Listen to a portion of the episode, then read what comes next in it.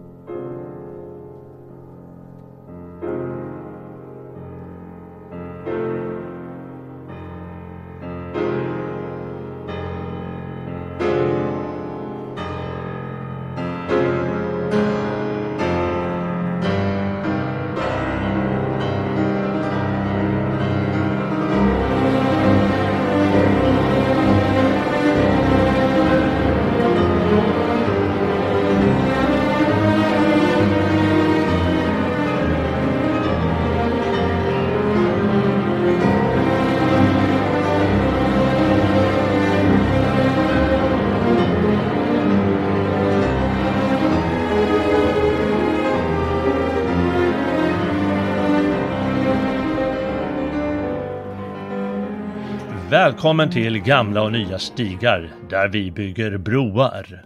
De senaste veckornas ryska invasion av Ukraina har skapat en, skapat en viss hysteri i Västeuropa. Dels en rättmätig indignation, men också en obehaglig hets mot allt ryskt och alla ryssar. För en tjugo år sedan hörde man ofta i folkmun att danskarna är rasister, varpå personen som sa något så dumt glömde att han själv var rasist i det ögonblicket. Men så sa ju media att människor skulle säga och tycka.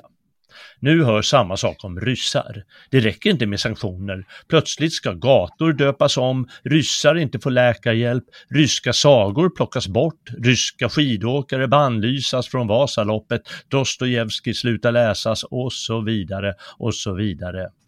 Kriget i Ukraina är förstås förfärligt och Ryssland är den angripande parten. Det kan den ryska statsledningen gärna få höra om och om igen.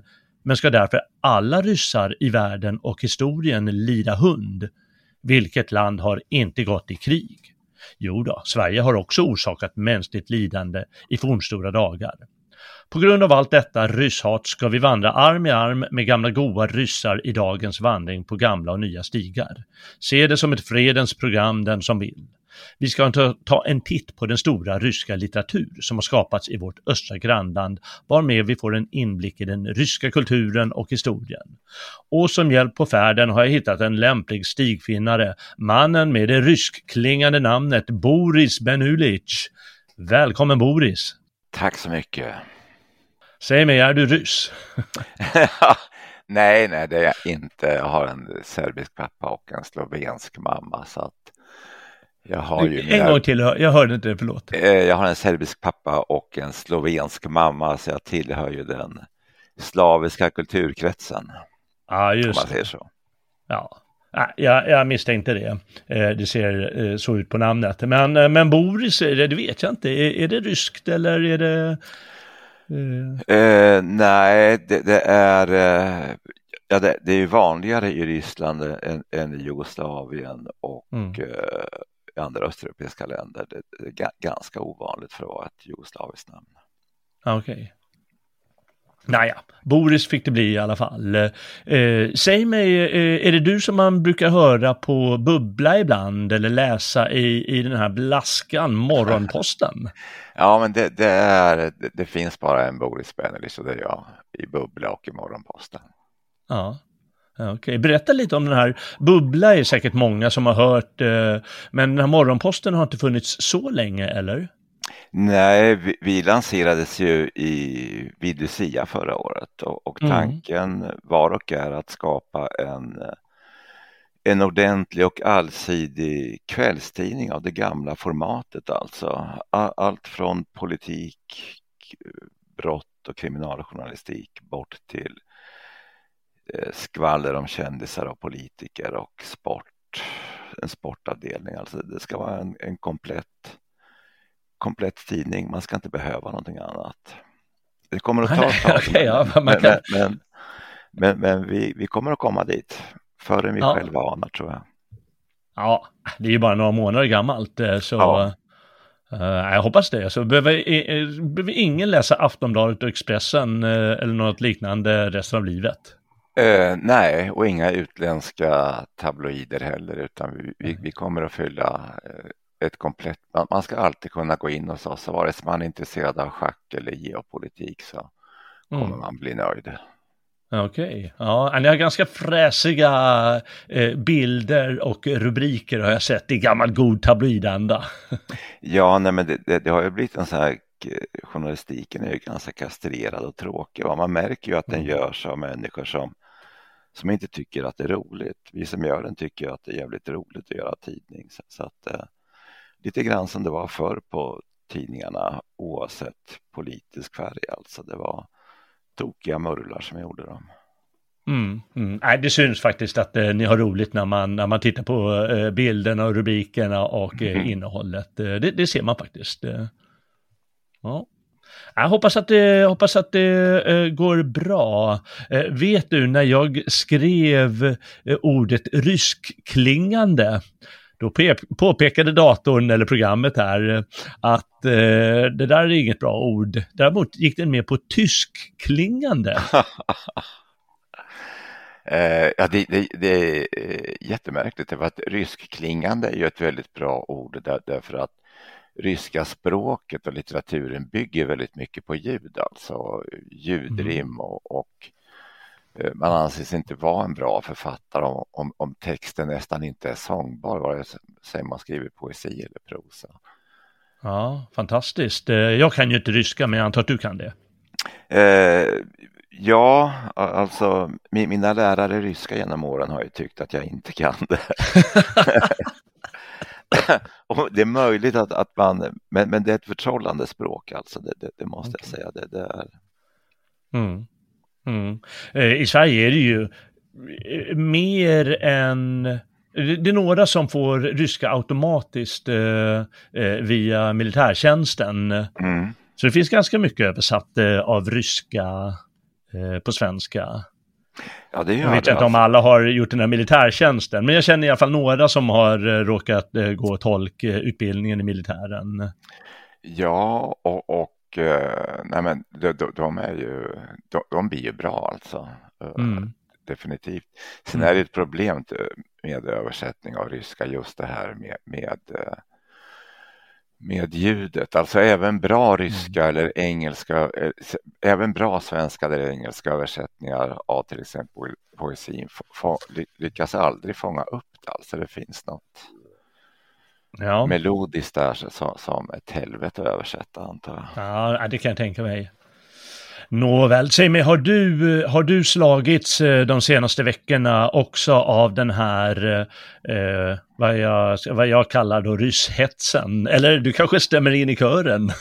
Nej, för guds skull, det gör jag inte. Nej, eh, nej men jag, jag har ju, nej, det gör jag definitivt inte. Det är eh, samtidigt med, med tanke på min nationella bakgrund kan man säga att, att människor i östra Europa har, har ju ett eh, kluvet förhållningssätt. Va? Man, mm. man är väldigt ofta påverkad av rysk kultur. Mm. Eh, ett viktigt slaviskt land. Sam, samtidigt finns det alltid en, en misstänksamhet alltså mot, mot ryssar.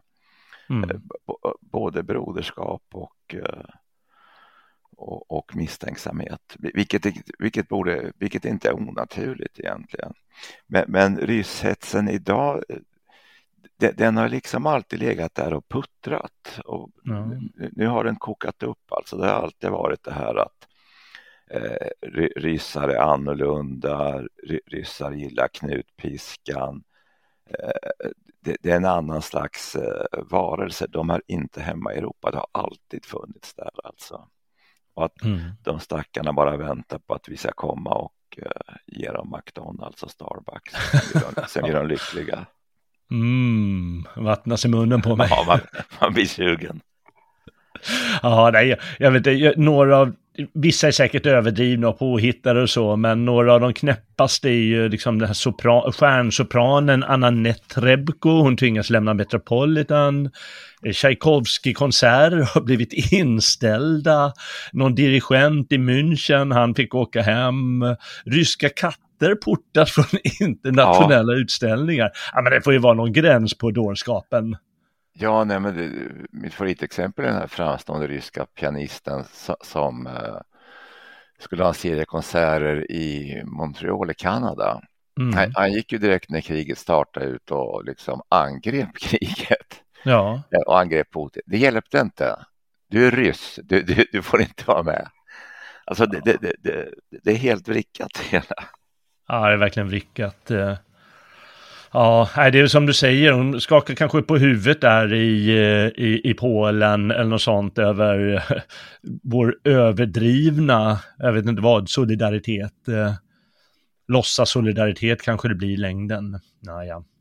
Men jag tror att det, det går väldigt lätt alltså att, att, att rysshets och rysshat får det här genomslaget. Alltså därför att man i och med att Europa har fått en amerikaniserad kultur och Ryssland paradoxalt nog har varit bärare av gammal klassisk eh, europeisk kultur.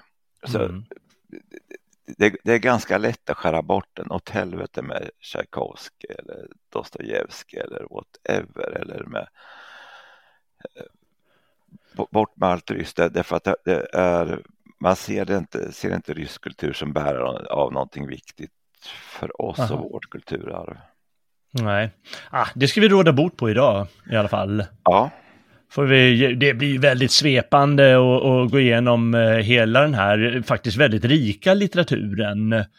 Den har ju inte så många år på nacken. Liksom det, det är ganska begränsat det som finns före, låt oss säga, år sjuttonhundra. Men i alla fall i litterär väg jämfört med kanske Italien och Frankrike och sådär. Men det är ändå väldigt rik i särskilt litteratur och sen de andra konstarterna inom konsten, inom målarkonsten finns ju väldigt mycket och den ryska musiken är också väldigt rik med många stora kompositörer. Vi ska framförallt beröra litteraturen här. Det är som åtminstone jag behärskar nå- lite grann. Hur är det med din läsning av rysk litteratur och ryska gamla goda klassiker? Jo, men det, den, är, den, den är ganska omfattande. Alltså jag har liksom allt, nu har jag väldigt sällan, eller jag har alltid läst väldigt mycket skönlitteratur och liksom, det, det har varit på något sätt självklart att man ska läsa de ryska klassikerna också från, från artonhundratalet. Men, men det blev för mig väldigt befriande på, på ett märkligt sätt. Menar, som, som gymnasist så ska man läsa Dostojevskij och Tjechov och, och andra ryska artonhundratalsförfattare liksom för att mm. visa sitt själsdjup. Och det gjorde jag. Och, och så jag kunde sitta på kaféer och annat och lägga ut texten. Men, men jag tyckte de, de var så förbannat tråkiga alltså. Alltså in i helvete tråkiga. Och, och det, vad, vad sitter de här och gnölar om på sjuhundra sidor? Och Tolstoj och Dostojevskij. Men, men liksom, eh, jag vågar ju inte erkänna detta. För de, de, de, de var ju etablerat stora. Så, så att det, det var egentligen för, först när, när jag någon gång i tjugoårsåldern läste den ryske emigrantförfattaren Vladimir Majakovskijs föreläsningar om rysk litteratur. Mm. Där han liksom bara sågar Dostojevskij och de flesta av artonhundratalsförfattarna. Liksom. Det här är dålig teater. Det här är människor som liksom är isolerade från verkligheten. Se här vad illa de skriver. Det, det var väldigt befriande alltså mm. på ett personligt plan för att insåg att jag måste kunna lita på min egen instinkt här. Så, så att jag har många ryska favoritförfattare men, men, men just Dostojevskij, Tjechov, Gorkij eh, inga favoriter därför att jag tycker att de, att de är stora i, i västvärlden. Det tror jag beror mycket på att de, de står an en sån här tvehågsen intellektuell inställning till, till, till varon. Mm. Nu kanske jag har tagit liv av några av dina favoriter här. Ja, nej, det vet jag inte. Jag har så många så det spelar ingen roll om det är några som dör.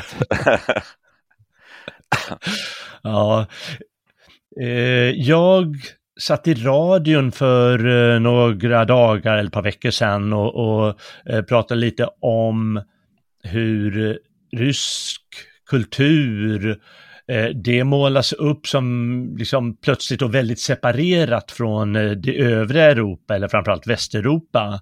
Och då har jag försökt eh, säga lite att det där är nog lite överdriven bild.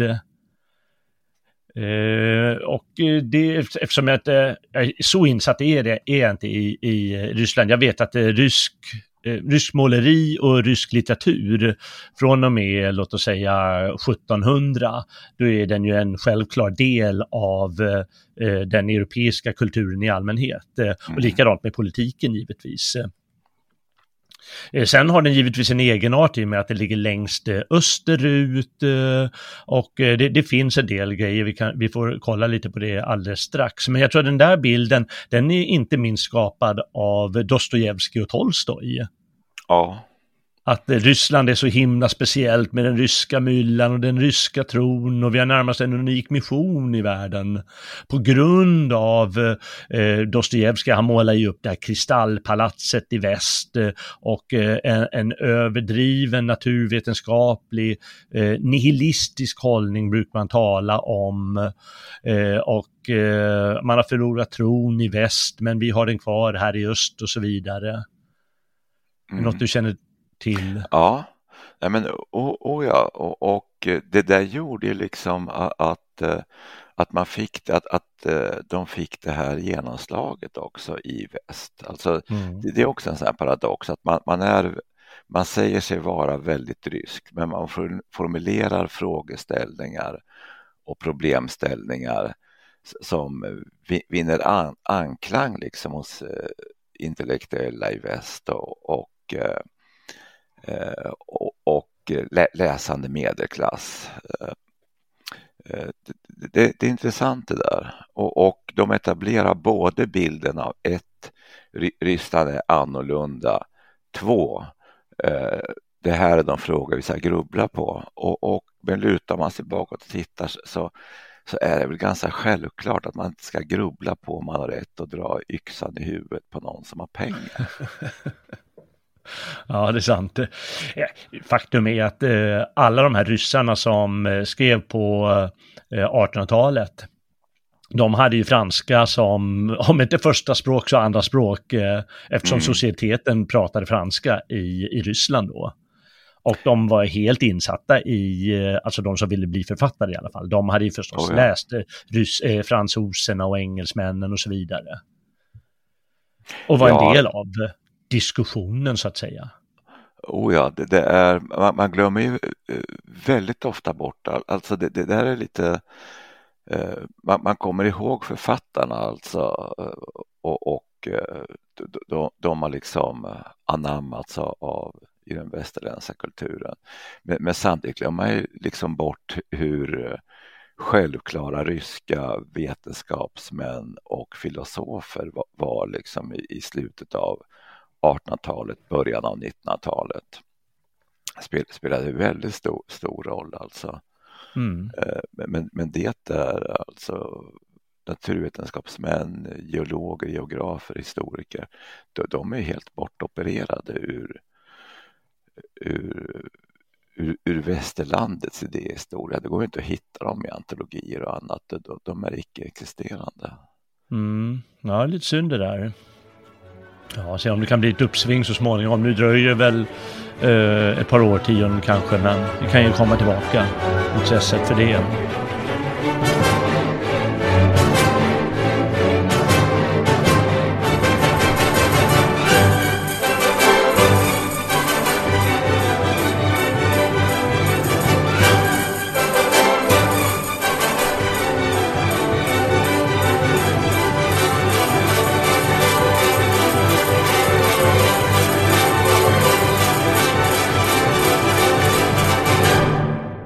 Men rysk, Ryssland har ju, alltså i min mening, det har ju alltid varit en, en viktig del av Europa som inte alls bara består av Västeuropa, utan vi har ju redan Ryssland. Det, det finns ju många ryska vetenskapsmän som betvivlar det, men den allmänna eh, hållningen är väl ändå att det är vikingar som eh, har på något sätt grundat, eller vad man nu ska kalla för, eh, Ryssland en gång i tiden, när de dels eh, eh, hade, vikingar de hade, handlade ju längs de här floderna ner till, ner till Bysans framförallt, och mm. i viss mån till eh, arabiska eh, länder, och, eh, och man hade ett litet eh, rike i, i Novgorod, och så småningom ska tydligen eh, olika slavstammar ha bett Rurik, eh, som ska ha varit en svensk då, från Roslagen tar man ifrån, och hans ruser att eh, härska över dem i det som senare blev Kievriket, och det skulle ha skett på åttahundratalet, mitten av åttahundratalet. Ser där en anknytning till övriga Europa? Ja, och, och det, det är ingen liten anknytning, men alltså den är jätteviktig, men den är också väldigt kortvarig. Alltså Kievriket är, är ju, existerar ju liksom när det är som starkast i, i ungefär hundrafemtio år. Mm. Och, och ett exempel på hur, hur vikingarna faktiskt var extremt bra på att organisera och administrera riken. Och under de hundrafemtio åren så eh, den, den sista så här, riktiga kungen i Kiev, han kallades Europas eh, svärfar. För att mm. det, riket var så, så mäktigt att det var ju jättelätt att placera ut eh, söner och, eh, och döttrar i de främsta europeiska kungahusen. Eh, det glömmer man lätt bort. Sen hade han ju svårt att hålla ordning på de egna barnen, så, så att eh, ganska snart eh, mitten på tusentalet så, så sprack ju riket i praktiken i en massa inbördes stridande. Ja. Det är sånt som händer. Så, sånt händer i de bästa familjer. Ja, kanske de bästa familjer. Men då, eh, på tal om namn och så här, då eh, läste jag, och det har jag aldrig tänkt på tidigare, att de här allra mest ryska namnen som Olga och mm. Igor och Vladimir. Jag pratade med ukrainska för ett par veckor sedan, och hon hette Olga. Ja, alla ukrainare heter Olga, sa hon. Vi heter Olga ett, Olga två, Olga tre och så ja. vidare. Men då, då läste jag att Olga, det kommer från Helga. Igor kommer från Ingvar, och Vladimir kommer från Valdemar. Mm. Otroligt.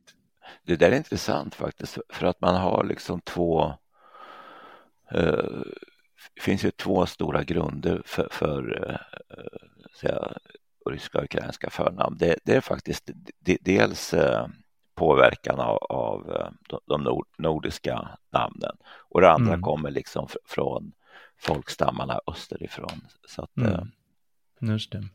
Och så några då kristna namn förstås. Mm. Och det kristnades ju Kievriket från Bysans, och det har ju mycket, från, mycket av sin kultur från Bysans därmed, inte minst språket, eller skriftspråket rättare sagt, det som kallas kyrkoslaviskan, som var ett par bysantiska bröder som uppfann, eller vad man ska kalla det för, mm. ja. satte ihop. Så givetvis den, den kristna kulturen kom därifrån, och inte då från till exempel Rom alltså. Men man får inte glömma att Bysan, Bysans och eh, Västeuropa, särskilt när det gäller litteraturen, hade väldigt stort utbyte, att de influerade varandra i berättarkonst och, och, och mycket annat. Det var väldigt populärt med Bysant, historier som uppstått i Bysans i väst, och samma sak där i Bysans. Så det är också ändå en anknytning till en mer allmän europeisk, även om då bysantiska blir liksom lite speciellt, och de har ju sin ortodoxa kyrka där i öst och så. Men där, där, där kan jag, att men det är ju också ett mycket medvetet val som Kievkungen som konverterar till den ortodoxa tron och blir påverkad av Bysans gör. Alltså för, för att han, han inser att han var ju ursprungligen en, jag vill säga, fanatisk hednadyrkare. Kiev var ju känt mm. för att det fanns så att säga avgudabilder överallt. Men, men, men han, han gick mycket metodiskt tillväga. Alltså han insåg att alltså vi, vi måste ju anta någon, någon annan religion än, än den hedniska. Den är lite på upphällningen. Mm. Framförallt kunna bygga allianser. Som, som han skickade ut delegationer för att prata med, med representanter för judendom, islam, katolicism. Och, och de kommer alla tillbaka med rapporter om att det där är ingenting för oss. Det är för, för, förvekligade religioner. Och det, det var liksom först i kontakten med där man liksom Bysans var det enda som höll, höll måttet för dem och, liksom, och den ortodoxa tron. Mm. Det skulle fungera. De andra var det sport som... som och ja, man kollar ju också med muslimerna, bulgarmuslimerna, men den här, kungen i Kiev var först tilltalad av... Han hade ju åttahundra eh, konkubiner. Så han gillar ju tanken på, på islam och månggifte, men... men just det här med inte dricka vin och inte äta fläsk, va? Då, då gick islam bort. Ja, det finns ju gränser ändå. Det finns gränser alltså. ja, ah, ja. Eh, det var väl lite bättre för dem i Kiev. Om man tar moskoviterna, de avskärmade sig från Europa på grund av eh, mongolerna som hade dem, det var ju lydstat mer eller mindre under eh, vad heter det, gyllene horden tror jag de kallar sig för. Mm. Och det är ju förstås eh, Ryssland en, återigen en viss egen art, eh, men från och med låt oss säga femton sextonhundratalet då, är det ju helt, då blir det ju helt involverat i europeisk politik får man ju säga. Peter ja. Den store, han reformerar ju Väster, han vill reformera Västeuropa, eh, Ryssland till en sorts västeuropeisk stat. Då är vi ungefär sjuttonhundra. Så ju närmare vi kommer, om vi kommer in i modern tid i alla fall, då är det ju helt klart att Ryssland är en del av Europa. Måste man väl ändå säga. Ja, alltså det är, vid, vid, vid den tiden så, så det, det råder ingen som helst tvivel att man, man betraktar eh, Ryssland som en, en del av Europa, om inte annat för att de, de, de finns ju överallt, de hämtar, befinner sig i krig med europeiska länder och, men man är också väldigt bra på, på att eh, ta in europeisk kunskap alltså, och vissa städer stampas ju fram ur marken med hjälp av europeer som Odessa till exempel. Mm. Sen har ju Sen har ju Ryssland kallats lite efterblivet eller sådär, det är på grund av att man har kvar den här gamla livegenskapen ända in till slutet av artonhundratalet och lite andra gamla strukturer, men jag menar, det fanns ju även i, i, i Preussen fanns också livegenskap ganska länge, så får man väl säga att det, det är en del av, av det europeiska arvet helt enkelt att ha sånt. Det är det att titta man liksom till exempel på hur, hur fr- franska bönder levde i rätt stora delar av Frankrike in på artonhundratalet. Mm. Där man bodde i jordgrottor under vintern.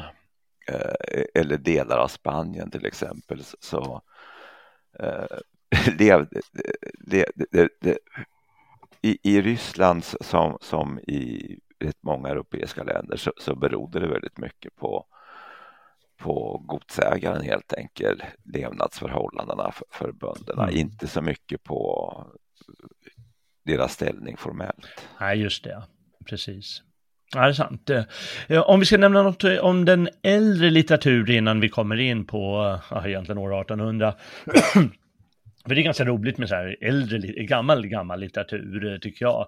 Då finns det, för att nämna de mest vanligaste genren eller verken, Nestorskrönikan, det vill säga en krönika om Kievrikets historia där man just kan läsa om hur Rurik och grabbarna grundade riket.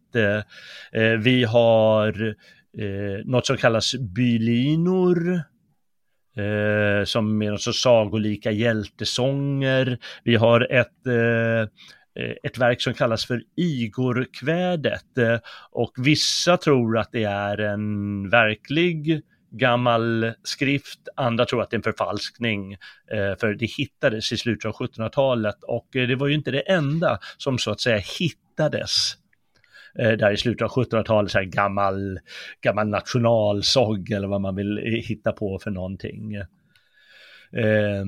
Men den finns i alla fall och handlar om en rusisk prins som heter Igor, alltså i Kievriket, och han strider mot ett annat folk som heter Polovtser. Och så finns det helgonberättelser och folksagor och annat, och i, om man tittar på de här genrerna så är det ganska likt vad som finns i övriga Europa. Inte precis likadant, men det finns här krönikor och det finns de här folksagorna och det finns eh, liknande eh, kväden om, om prinsar och andra, eh, vad ska jag säga, äventyrare. Är det något av de här som du har läst? Uh, no, alltså jag har tagit del av, av uh, väldigt mycket gammal rysk så här, litterär kultur uh, so, som är uh, så här, m- muntlig. Därför man ska komma ihåg att mm. uh, läskunnigheten var ju inte så jäkla utbredd i, i Ryssland. Man, man, man höll snarare efter den där, det ansågs skadligt om, om allt för många kunde läsa. Och sen var ju censuren under en del av tsarerna fruktansvärt brutal. Man, man brände, eldade gärna upp tryckpressar och annat som ansågs vara skadliga. Men, så, så att den ryska litterära traditionen är ju väldigt mycket eh, muntlig och berättande. Och, mm. och eh, man, man har ju stort utbyte av Uh, Afanasievs uh, sammanställning av ryska folksagor och legender kom i slutet på sextonhundratalet, kom en massa nyutgåvor, och det öppnade också Europas ögon för, för vilken rik kultur det var. Mm. Just uh, och det. Där, därifrån kommer nog väldigt mycket just det här med, med det melodiska i, i rysk poesi, att uh, det, det gäller ju att gripa tag i den som lyssnar. Mm. Uh, det räcker inte med att det fint på pappret. Nej, just det. Eh, det är spännande att läsa sådana här gamla folksagor och eh, krönikor och alltihop, men eh, får ju ta ett snabbt kliv då, då eh, den ryska litteraturen, där man, det, det skrivs egentligen först från och med sjuttonhundratalet eh, på allvar rysk litteratur, och eh, då så följer de mönstren som, som finns i övriga Europa. Ibland efterbildar man, ibland är man sin egen, eh, har man egen art. Eh, men ja, vi får se hur det är med det. Eh, det man brukar prata om guldåldern i rysk litteratur, det vill säga eh, början av artonhundratalet. Eh, och det var, jag brukar kalla det romantisk era här. Och störst av dem alla är förstås eh, Pushkin. Jag jäklar, nu tappar jag förnamnet. Jo, jag också. Man säger ju alltid bara Pushkin. Man säger bara Pushkin. Jag får ja. slå upp en bok här. Jag har, så, jag har massa olika böcker eh, framför mig. Alexander Pushkin ja. förstås. Och eh, även om han hette Alexander så hade han ju eh, påbrå eh, från Nordafrika av alla mm. områden. Ja. Han såg ju helt rysk ut. Kanske lite lätt svartmuskig, men... Eh, eh, jag vet att han hade någon anfader eller anmoder som kom från Nordafrika. Som man poängterade ibland, mm. förstås, för att vara lite egensinnig. Och han kallas ju deras nationalpoet, och han provar de flesta genrer, så här olika eh, versberättelser och, och, och dramer och historiska romaner och, och, och givetvis poesin i första hand. Och han levde eh, förstås som en äkta romantisk eh, person. Han kom i kläm med, eh, med tsaren eller regeringen. De var inte alltid, kanske på grund av yttrande, yttranden att han var lite frispråkig och så. Eh, han blev skickad till Kaukasus, älskade landskapet där. Han skickades dit för att och, och kriga förstås med, med gränsfolken. Och eh, han, eh, han kom till slut, var tvungen att duellera när han var avundsjuk, han var svartsjuk på någon som han tänkte hade närmat sig hans hustru, och då var han tvungen att dö i duell mm. när han var trettiosju. och eh, ska ha skrivit en gudanådad eh, poesi. Jag kan ju som sagt inte ryska, men jag har läst en, en, en, en del av honom i svensk översättning. Men jag tänkte jag skulle läsa en, en dikt högt här. Högläsa så att eh, eh, lyssnarna får höra lite här. Då ska vi se om jag kan hitta den bara här. Här har vi en dikt som heter Besvärjelse. Och den går så här. O, oh, är det sant att nattetid, när allt är tyst och livet vilar, när ifrån fästet månen blid sitt ljus på kors och grifter silar, o, oh, är det sant att småningom de döda på sin grav då glänta? Hur länge ska jag fåfängt vänta? Hör mig, o Leila, kom, o kom. Träd fram, du skuggbild, än så kär som då vi skildes åt i tiden. Kom, blek och kall som vintern är. Kom ut av dödskval, än förvriden. Kom som en fjärran stjärna, som en sakta ton, en vindfläkt susning, som gräslig syn, som himmelsk ljusning. Allt är mig lika, kom, blott kom. Ej därför jag det kallat har att över dem min vrede ösa som mördat var min kärast var. Ej för att gravens gåtor lösa, ej att ett tvivel släcka som mig stundom tär. Jag vill blott säga att du mig äger och skall äga, att jag är din, o kom, o kom. Alltså skriver en äkta romantiker. Det kan man gott säga. Ja. Och eh, jag vet inte om det är någon av de mer kända, jag tror inte det. Han, eh, men, men ändå en av, av många eh, dikter. Eh, så jag vet inte om man ska säga så mycket om det. Har du läst Pushkin? Eh, ja, jag gott, gick aldrig igång riktigt på, på Pushkin. Alltså det är... Eh... Men han, han är ju intressant då, för att han, han är ju väldigt kluven eh, mellan ju, för svenskar kan ju hans eh, den här väldigt berömda dikten Bronsryttaren vara mm. intressant. Han mm. inleder ju med orden: han tänkte så, just härifrån ska svensken hotas. Mm. Här ska vi bygga upp en stad som trotsar denna sturske granne. Just det. Och, och, och bronsryttaren är, är förstås eh, Peter den store. Exakt. Ja. Men, men dikten är ju, är ju intressant där, därför att eh, den här, Pushkin har varit kluven mell, mellan insikten om, om att, eh, eller hyllandet av att det behövs en stark man som försvarar, kanske med utvidgar riket, och en oro för att helvetet nu, nu försvinner allt det gamla också kanske på vägen. Mm. Så att... Eh, en intressant kluvenhet där. Ja, det hade han. Och han var ju som sagt i, i kom i kläm lite med, med tsaren, men stöttade tsaren senare. Ja, tills han dog när han bara var eh, trettiosju. En annan person som också passade på att dö i duell som äkta romantisk varelse eh, redan när han var trettio faktiskt, det var ju hans eh, ska man säga, poetkollega. Jag vet inte om de träffades någon gång. Mikhail Lermontov. Som... Eh, som också ja, som skrev också sådana poetiska, eh, vet du, romantiska dikter, och eh, också blev förvisad, eh, eller vad man ska kalla för, ner till Kaukasusområdet, och eh, också älskade landskapet där. Det är ju väldigt bergigt och skogigt och så, har jag förstås. Och folket är liksom, vad ska jag säga, enklare eller mer jordnära och allt vad det är.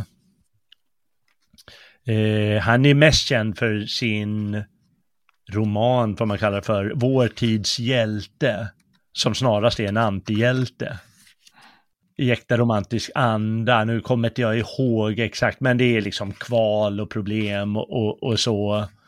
Eh, har du läst den boken? Ja, och det, det, det, den är, kan beskrivas precis som du säger. Samtidigt så, så finns det hela tiden en... en en självironisk eh,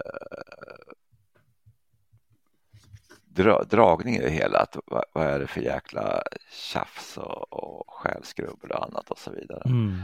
Så, så att eh, det är också där en kluvenhet fast av annat slag. Men sen måste man säga att jag kan inte undgå att tycka att det, det är lite tjusigt, va, med, med poeter som går ut i dueller. Vi, vi skulle ju ha mycket roligare svenskt kulturliv om de börjar skjuta av varandra på skolan. Ja, du får ju faktiskt börja med, vilken bra idé. Ja, jag, jag tycker vi ska uppmana dem att duellera med varandra. Det är ju lysande. Kan inte journalisten också börja? Ja, nej men alltså för guds skull hela kultureliten. Ja, men tänk, man, man hade ju sluppit det här debaclet med Svenska Akademin och Jean-Claude Arnault och liksom de hade liksom dragit en handske i ansiktet på varandra och skrikit ja. Vi ses i gryningen. Just det.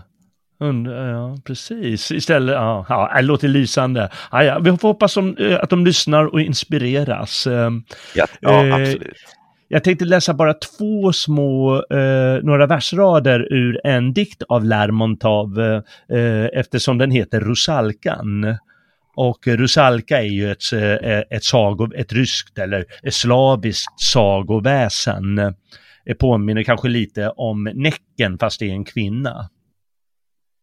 I floden Rusalkan sig svingar i dans, lyst av månens förtrollande glans och skum av försilvrade böljornas lopp, hon försöker att kasta dit upp. I virvlar de solande vågorna fly, där i speglar sig himmelens sky. Rusalkan hon sjunger och sången dör hän bortom stranden bland lummiga trän. Och Rusalkan hon sjunger. Där nere är ljus, där är glans i mitt skimrande hus. Där simmar guldfiskar i böljornas svall och där har jag en stad av kristall. Ute i den på en bädd av koraller och skal, ut i skuggan av vassen så sval. Där sover en furste som drunknat vid strand, sover fursten från främmande land. Vi har kammat hans lena och lockiga hår ut i natten då tystnaden rår. Och ofta hans härliga panna och mund har vi kysst ut i middagens stund. Men eldiga kyssarna väcka i upp den förstummades stel- stelnade kropp. Han sover och stöd mot mitt flämtande bröst i en suck han mig bringar till tröst. Så sjunger Rusalkan på floden den blå, tärd av längtan hon ej kan förstå. I virvlar de sålande vågorna fly, där i speglar sig himmelens sky.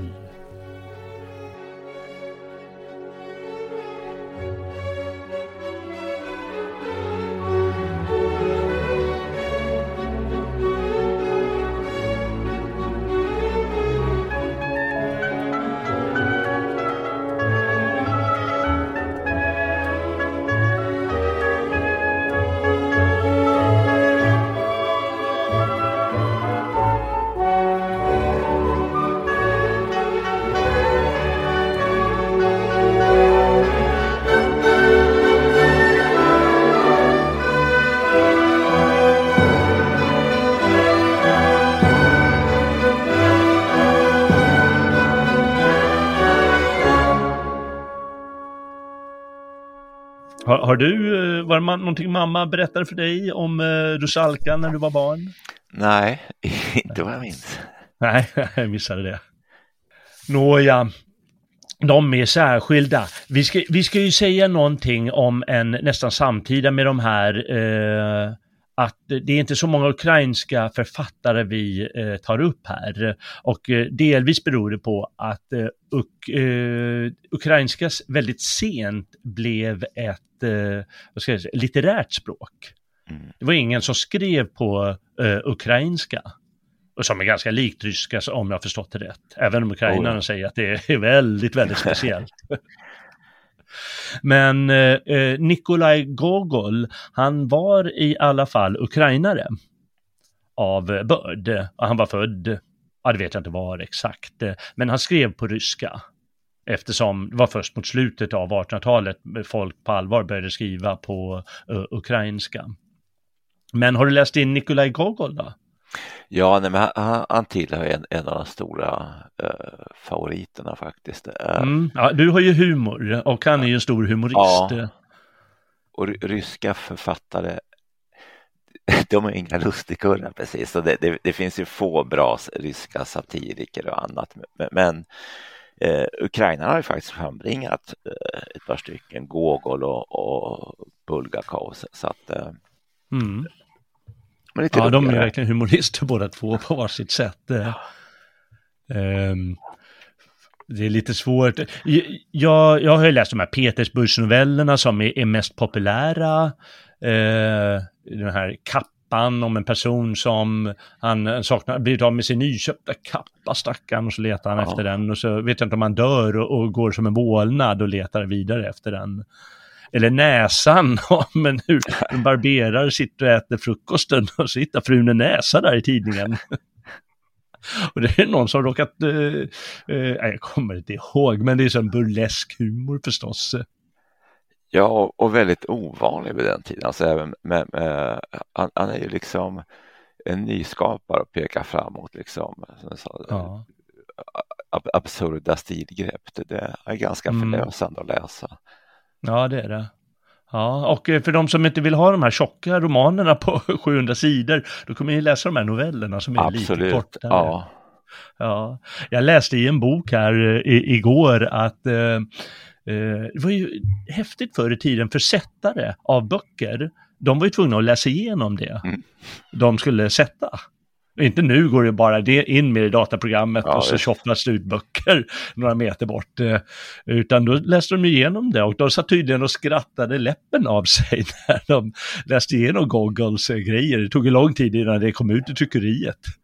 Ja, nej, men så var det ju liksom... Eh, de, de som jobbade på boktryckerier med tidningstryckerier för de, de läste ju allting och, och blev, blev ofta...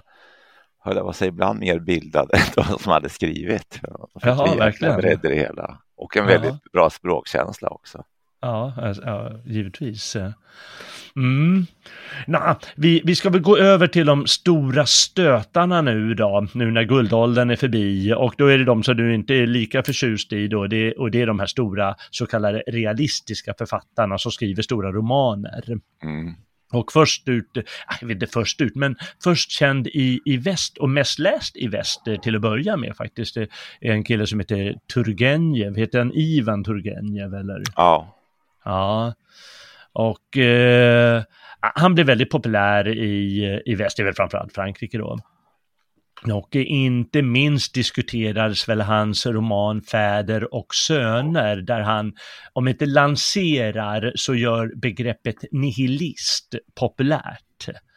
Där nihilisten är den som ifrågasätter gamla världen och hyllar den moderna naturvetenskapen. Och, och med hjälp av den här naturvetenskapen och lite nya idéer, då kan man omforma hela samhället på nytt. En great reset alla arton femtio.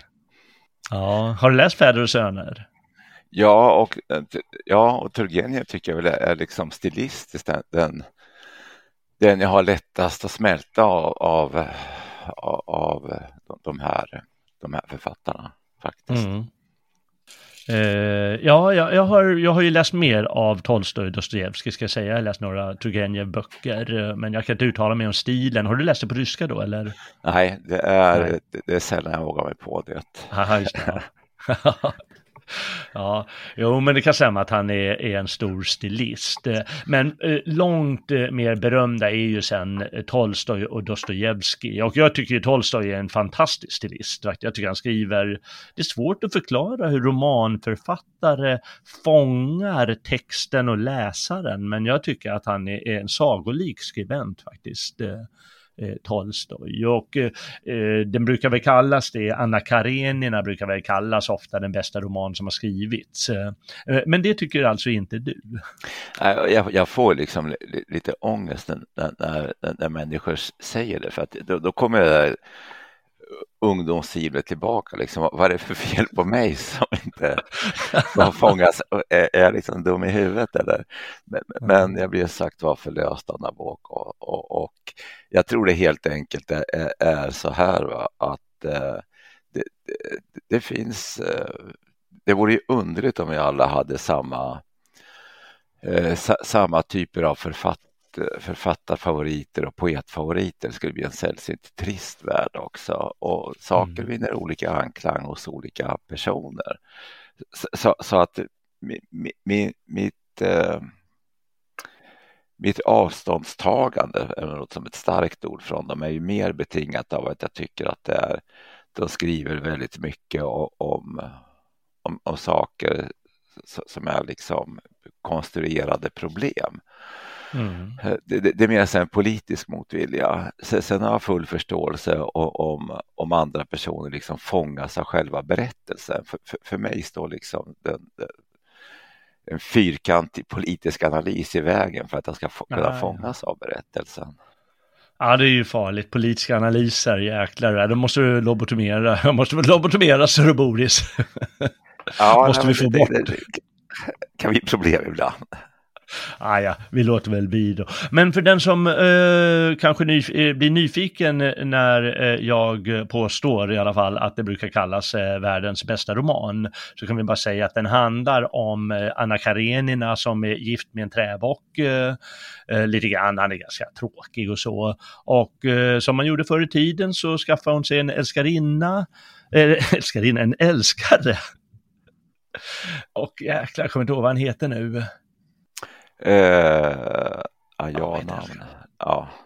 Astrunt samma, något ja. heter han i alla fall.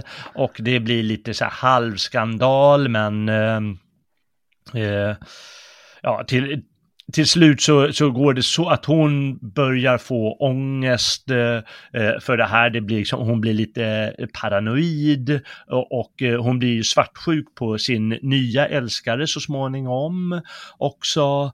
Och eh, samtidigt skildrar han eh, en... Eh,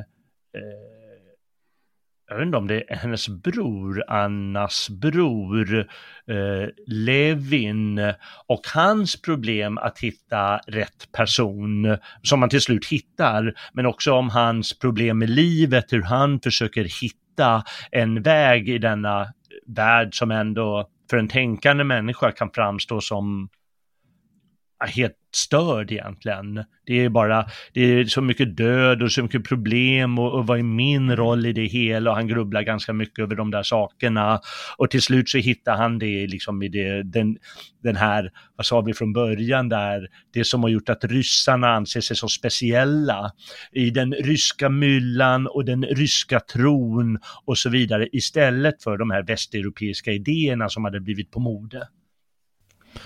Han grubblar så här på ett ställe. Jag sökte ett svar på min fråga. Men svaret kunde jag inte få av förnuftet, därför att det tillhör en helt annan värld än frågan. Nej, svaret har jag fått av livet självt, av min inre visshet om vad som är gott och vad som är ont. Och detta vetande har jag inte förvärvat. Det har givits mig och alla människor. Givits. Därför att jag inte har kunnat ta det någonstans ifrån. Förnuftet har upptäckt kampen för tillvaron och den lag som bjuder mig att slå ner alla som står i vägen för tillfredsställandet av mina önskningar. Detta är förnuftets logik. Men att man ska älska sin nästa kan inte ha sin grund i förnuftet, eftersom det i sig själv är oförnuftigt. Och det är ändå ganska spännande att följa hans väg, Levins väg till, till den här behagligheten. Han försöker gå ut och, och, och, och hjälpa bönderna och skörda och sådana grejer. De bara skrattar åt honom förstås. Mm. Han försöker använda en lie. Det är inte så jäkla lätt att använda en lie. Nej, det är det inte. Nej. Jag har försökt några gånger och ja, jag var väl, blev aldrig någon, någon expert, kan jag inte påstå. Jag kommer ja. hellre aldrig att bli det. Nej, nej, nej. Vi, vi, vi överlåter det åt, vad sa vi, Sveriges poeter, att de får duellera ja, med lie. Exakt. Där har vi det. Ja, och så, sen är han förstås lika känd för, för Krig och fred, ett ännu större romanbygge, och det ska ju säga att han liksom vill skildra en stor del av den ryska, inte den ryska världen, men den ryska societeten ska vi väl säga i alla fall, att han fångar ett helhetsgrepp där figurerna eh, bli, där han får med väldigt många figurer i det här, och ännu större är då Krig och fred, som handlar om tiden under Napoleonkrigen, där man får följa några släkter. Mm. Dostojevskij, ja, han, han, eh, han, honom tycker, tyckte det heller var eh, så förtjusande när du var ung. Ja, det, det, gör, det gör jag fortfarande inte alls, utan det är, men precis som Tolstoj och, och eh, Turgenev så, så skildrar de här tre författarna, tycker jag, v- väldigt mycket de, den eh, alltså rikare människor och eh, de, de bildade grupperna i Ryssland, deras eh, att de, de, de var så oerhört avskilda också från vardaglig verklighet, som försökte orientera sig mellan religiösa uppfattningar, eh, västeuropeisk liksom, naturvetenskapsstyrkan, och eh, de, de, de, de hade ju ingen egen praktisk, eh, de, de, de, de, de levde ju i sociala grupper som inte hade någon större funktion egentligen, som var tvungna att hitta någon mening i livet. Mm.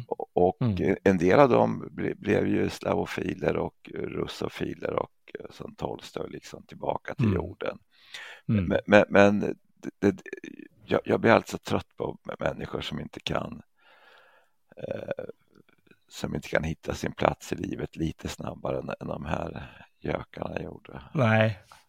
För Tolstojs del är det ju fascinerande att när han var gammal, alltså nära döden, då lämnade han fru och hem. Och han, han hade ju ett antal hundra själar, som man brukar prata om då, det vill säga livegna, på sina domäner, och var ju jätterik och så. Och då, skulle, då sa han, ah, men nu går det inte längre så här. Han har grubblat sönder sig själv, och så ska ja. han lämna och gå iväg med en stav ungefär. Och för att förvilla henne så, så för hon skulle ju ut och leta på en gång, fattar jag att ah, men nu har han fått knäpp eh, fläng här. Mm. Då åkte han med olika tåg lite hit och dit från eh, station till station, och han satte sig i tredje klass. Och eh, han har ju levt ett eh, rikemansliv och har ju liksom eh, fina eldstäder i varje rum hemma hos sig. Så han blev ju ja. efter ett par sådana här sitsar i, i tredje klass så blev han ju sjuk. och, ja. och det blev ju också hans eh, sista dagar i livet på grund av det. Och det säger ju ganska mycket att ah, men nu ska jag närma mig folket sådär, men då går ju peppan direkt. Det gick sällan bra för dem. Ja. Dostojevskij, han var ju inte riktigt lika eh, rik eh, eh, som, som Tolstoj, eller långt ifrån ska sägas. Han var, tillhörde liksom någon lägre adel i alla fall. Eh, men han har ju lite mer dramatiskt liv i och med att han tillhörde revolutionära kretsar när han var ung.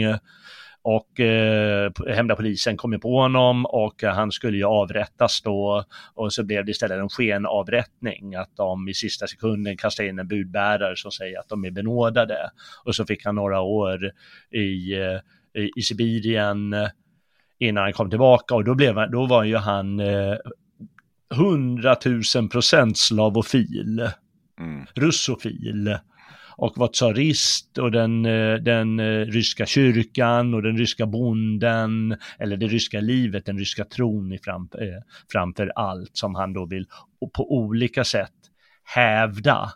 Som att det ger ett barmhärtigare liv någonstans än det västeuropeiska alternativet, eller idéerna från, eh, från väst som har slagit rot då i Ryssland. Och i Brott och straff då, då, då skildras ju det genom att en man har de här idéerna och tänker att ja, men om man har de idéerna då, då har man rätt att eh, döda de som inte förtjänar livet. Och så provar han på det, och så blir han ju slagen av dåligt samvete i några hundra sidor. Och en, en, en stackars kvinna, Sonja, som säljer sin kropp, hon är den som lyckas få honom att inse att eh, ja, men det här, eh, du måste ta, lyssna till ditt samvete och mer eller mindre anmäla dig själv och få tillbaka tron.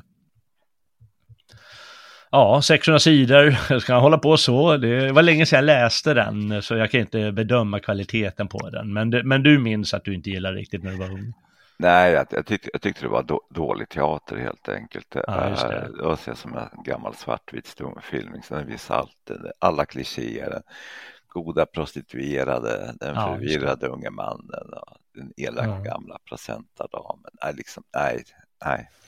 Nej, nej, och, det men det här med att, att Dostojevskij inte var rik, det, han kunde ju varit rikare än Tolstoj, men, men han, han var ju uh, manisk spelare också. Han var manisk spelare, ja precis. Ja, så fort han drog in en massa kulor så spelade han bort det på uh, roulette och kortspel och så vidare. Ja, ja. Värdelöst. Han, han har ju, hans, hans bok Spelaren, den utspelar sig i Roulettenburg. Ja. Ja. Ja, där vill man inte hamna om man får välja. Eh, om man då ska läsa något av Dostojevskij, alltså om man vill ha de här de större böckerna, då tycker jag nog ändå att eh, lite fräsigare och bredare och intressantare är väl Bröderna Karamazov. Eh, Mm. Den, den tycker jag är klart bättre än Brott och straff, och den har lite mer nyanserade figurer, även om det återigen är liksom den ryska tron som går segrande ur det. Så ja, den, den, tycker jag, den tycker jag kan rekommendera, men det är ju en åttahundra sidor man måste plöja då. Mm. Ja, men den, den är för... Jag håller med dig, ska, ska man ta någon bok av Dostojevskij ska man satsa på den. Mm, just det. Eh, Anton Tjechov, han går lite i deras fotspår, bara att han skriver noveller istället. eh, Han var inte heller någon av dina favoriter. Jag är inte så förtjust i de här skådespelen han skriver. Nej, nej, nej. Eh, det kan ju sägas att eh, hans, eh, bara för allmänbildningens skull, och det är kul att veta, att hans pjäs Måsen, eh, när den sattes upp, jag vet inte om det var första eller andra gången, eh, då gjordes det av en kille som hette Konstantin Stanislavski, som hade en konstnärliga teatern i Moskva. Och då lanserar han, han har ju nya idéer, Stanislavski, lanserar han eh, den här så berömda fjärde väggen. Det vill säga den utåt mot publiken. Och att skådespelarna ska liksom gå in i texten och karaktärerna helt och... Eh, Eh, låtsas om att det inte finns en publik, eh, vilket då blev rätt revolutionerande, eller helt revolutionerande för nittonhundratalsteatern och eh, filmen inte minst. Att film går ju också ut på det, att eh, låtsas om att du är i ett stängt rum. Var det något som eh, har, har du läst din Stanislavski? Nej, det, det har jag faktiskt inte gjort. uh... Nej. Nej, det är inte så mycket att läsa, det är ju att han är, han är eh, teaterman, eller var teaterman förstås. Men, men det är ganska intressant det där. Och de stora eh, Hollywood-skådespelarna och andra skådespelare är förstås utbildade i den här sortens teknik eh, som han på något sätt la grunden till, Stanislavski. Men vi rusar väl vidare då mot, eh, mot sekelskiftet, det brukar man kalla silveråldern i rysk litteratur. Eh, Och eh, då är det blandat, eh, det är framför allt poesi de, de stora namnen ägnar sig åt. Men det finns en del eh, mer heter det, prosaförfattare. Och först ut är de så kallade symbolisterna. Också de eh, är ju påverkade av vad som hände i, i Tyskland och Frankrike och så. Där den här så kallade symbolistiska skolan slog igenom. Eh, om man bara ska ta några namn, de mest kända är kanske ja, Balmont, han är väl på gränsen till symbolist, men eh, vad heter det förnamn, den här Solugob? Eh, Fjodor. Fjodor Solugob, och eh, vi har inte minst Alexander Block. Eh, Och är de herren till behag? Deras poesi eh, och annat. Ja, alltså Block är... Jag gillar både de ryska antisymbolisterna och symbolisterna. Block men genialis, jag kommer inte på något annat uttryck än detta mm. fråga. Men, men han, han var väldigt, väldigt bra. Mm.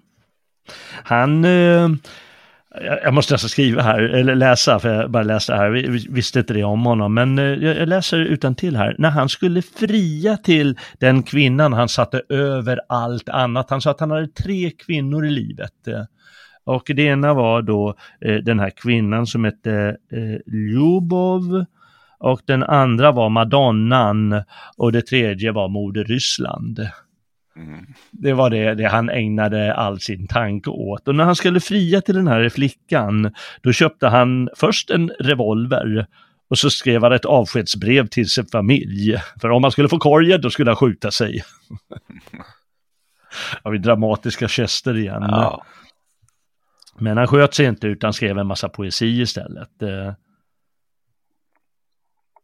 Ja, men alla ryska poeter, alltså långt efter duellerandet hade upphört, så är det ju stora gester och det är liv och död. Alltså, du, du har ju Blocks frieri, och, men du har ju också Jesenjins självmord medelst hängsning och, mm. och Majakovskijs eh, skott när han mm. skjuter sig själv. Så, så att mm. det är... Eh, ja.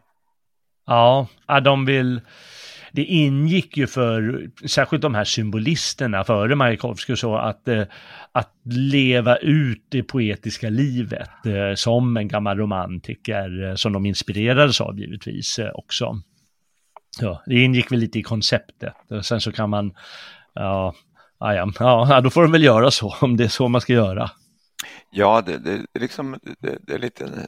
nästan lite tilltalande storslaget, även om det är mm. väldigt tragiskt. Men det, det finns ju också den här eh, hos dem fanns ju också reaktioner mot, mot ett Ryssland som stod väldigt, väldigt, väldigt stilla alltså. Mm, just det. Eh, och det blir en slags personlig, tror jag, individualistisk eh, förhävelse nästan. Det blir oerhört stora gester alltså. Ja. Och, och sen kommer det här bakslaget när, och det är därför många av, av symbolisterna och futuristerna hälsar ju revolutionen som nittonhundrasjutton som ja, ja äntligen händer någonting ungefär. Mm. Sen, sen blir de ju oerhört nedslagna när, när Block skriver fantastiskt vackra dikter där om de tolv. Just det. Och, och sen, det mest kända. Ja, sen går det går ganska kort tid när han liksom blir besviken på revolutionen och nästan dör, tror jag, av, av besvikelse. Det är samma sak med Jesenjin och Majakovskij där. Äntligen händer det något, men, men sen kommer ja. liksom verkligheten i fatt och ja, då ser de inga andra utgångar än att ta bakdörren så att säga. Nej, just det. Nej, det blev ju hårt för, för många av dem. De hade en systerskola eller en grupp som kallade sig akmeister efter något grekiskt ord. Jag kommer inte ihåg vad det betyder nu. Och där åkte ju poetissan Anna Akhmatova och, och, och jag vet inte om de var, hade de ett förhållande? Osip Mandelstam och hon. Eh, ja, men man ska ihåg att Anna Akhmatova var, var ju ansågs som bara så vacker och ja, så magnetisk personlighet så att hon hade nog förhållanden med alla ja. eh, alltså jättemånga, och det gällde ja. hela, hela den här kretsen alltså, de, de ja, går runt till höger och vänster och ja. Men de blev ju båda eh, jag vet inte, blev båda avrättade eller hamnade i läger där de sagt, snabbt fick öl och sånt, eh, både Mandelstam och Akhmatova. Eh, nej, Akhmatova le- lev, hon, hon har ett väldigt intressant öde. Alltså hon, ja. hon eh,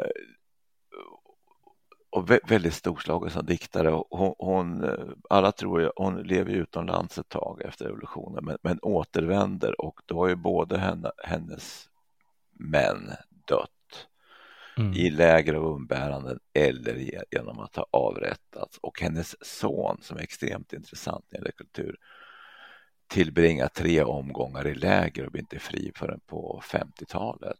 Mm. Men Akhmatova stannar ändå därför att hon, hon tystnar lite och kommer tillbaka efter så här femton år som poet och, och skriver, men blir inte publicerade förrän senare. Och, och sen finns det här att uh, ungefär allt är åt helvete i, i mitt land just nu. Jag tar livet mm. av mina älskade, men jag stannar i alla fall. Ja, just det. Där finns något oerhört storslaget alltså, att även ja. när de vänder sig mot regimen så ja, ser de det som att okej, okay, Riksdalen eller inte, det i alla fall. Liksom, ja. här, här, ja, hon, här. hon härdade ut och kanske, ja. som du säger, fann en, en, en, eller att man kan se en storhet i det. En eh, poetkollega till henne, eh, fl- flicka med det svår, svåra namnet, Svetajeva. Eh, Svetaja, hon, just det, ja. Hon var ju också utomlands, eh, men återvände till eh, eh, Sovjetunionen. Ja. Först hennes man, just det, hennes man var, eh, tillhörde hemliga polisen, alltså spion, eh, hon var, de levde i Frankrike, mm. och hennes man värvades då av, av Stalins agenter, och han var agent då. Och så tänkte de att de, ja, men när vi återvänder då, då får vi ju bra ju, men det blev ju, det blev ju direkt eh, nackskott och eh, läger eh, för hennes, eh, hennes man och kanske någon av sönerna, och då så hon ingen annan utväg till slut att, att begå självmord. För hon insåg att det här, jag kommer inte kunna leva ett liv värt namnet. Särskilt inte kunna skriva de sakerna som jag är på något sätt ägnad till. Ja. Nej, och där finns ju två intressanta saker. Att många återvände eller stannade, och, och en del klarar inte av att stanna. Men, men det är förvånansvärt mm. många som liksom eh, uthärdar och, och i vissa fall gör kompromisser utan att sälja sig för mycket. Men, men, men som ändå att eh, den ryska jorden eller de ryska städerna vill man inte bort ifrån bara.